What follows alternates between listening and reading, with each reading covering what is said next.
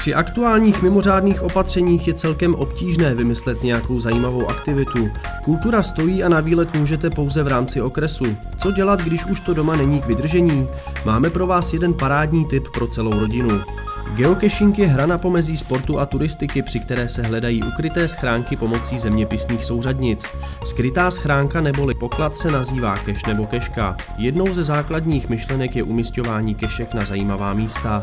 Jejich úkolem je přivést kačery neboli hráče do tajemných zákoutí ať už v České republice nebo po celém světě popisu kešky neboli listingu bývá vysvětleno, čím je místo zajímavé a proč právě zde byla tato keška založena.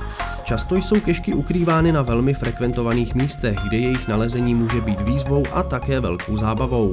Zjednodušeně řečeno se jedná o hru, ve které někdo někam schová krabičku, do níž vloží logbook, tušku, případně další předměty. Poté publikuje informace o poloze této kešky, aby ji další kačeři mohli nalézt.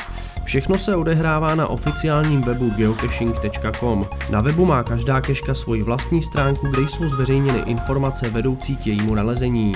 Cíl hry si každý stanoví sám, nejčastěji ale jde o nalezení co možná největšího počtu kešek. Někdo se zaměřuje na kešky s vysokou obtížností, jiný zase například sbírá kešky v zahraničí.